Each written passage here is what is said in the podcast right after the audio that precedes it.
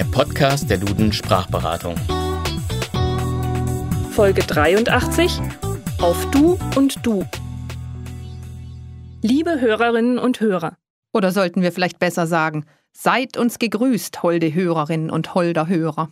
Würde Ihnen diesen Podcast, pardon, diese Postille, ein Herold im Mittelalter vortragen, würden Sie sich wohl kaum über solch eine Anrede wundern. Wieso reden wir uns aber heute nicht mehr so an?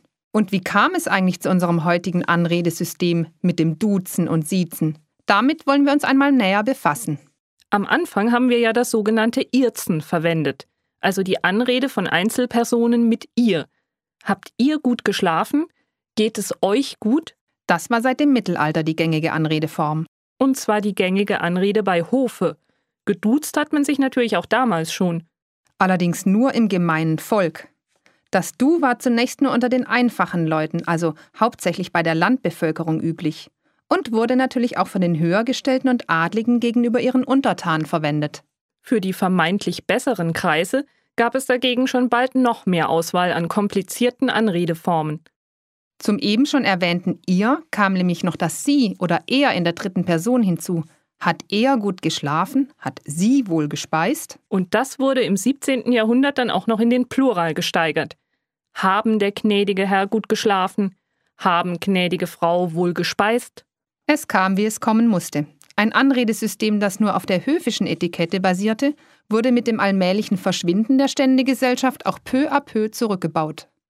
Das Bürgertum konnte sich mit diesen Regeln nämlich nicht so recht anfreunden. Und seit der Zeit der Französischen Revolution hat sich dann auch unser heutiges System von Duzen und Siezen so langsam herausgebildet.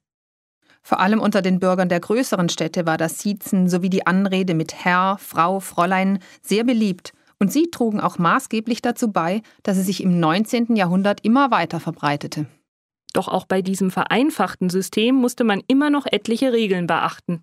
Ein ganz eigener Kosmos in Sachen Anrede war zum Beispiel die Familie. Hier musste man höllisch aufpassen, ob man sich nun gerade mit dem Ehepartner, den Kindern, den Großeltern oder den Geschwistern unterhielt. Im Zweifel erforderten alle unterschiedliche Anreden.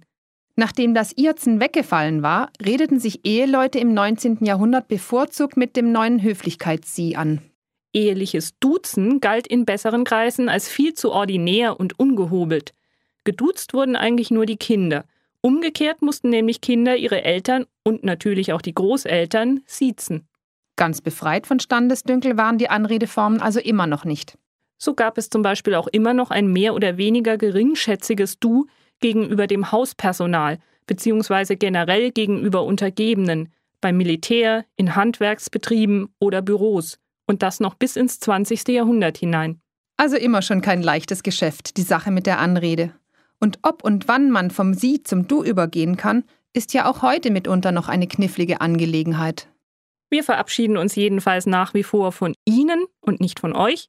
Am Mikrofon waren Evelyn Knörr und Annette Auberle.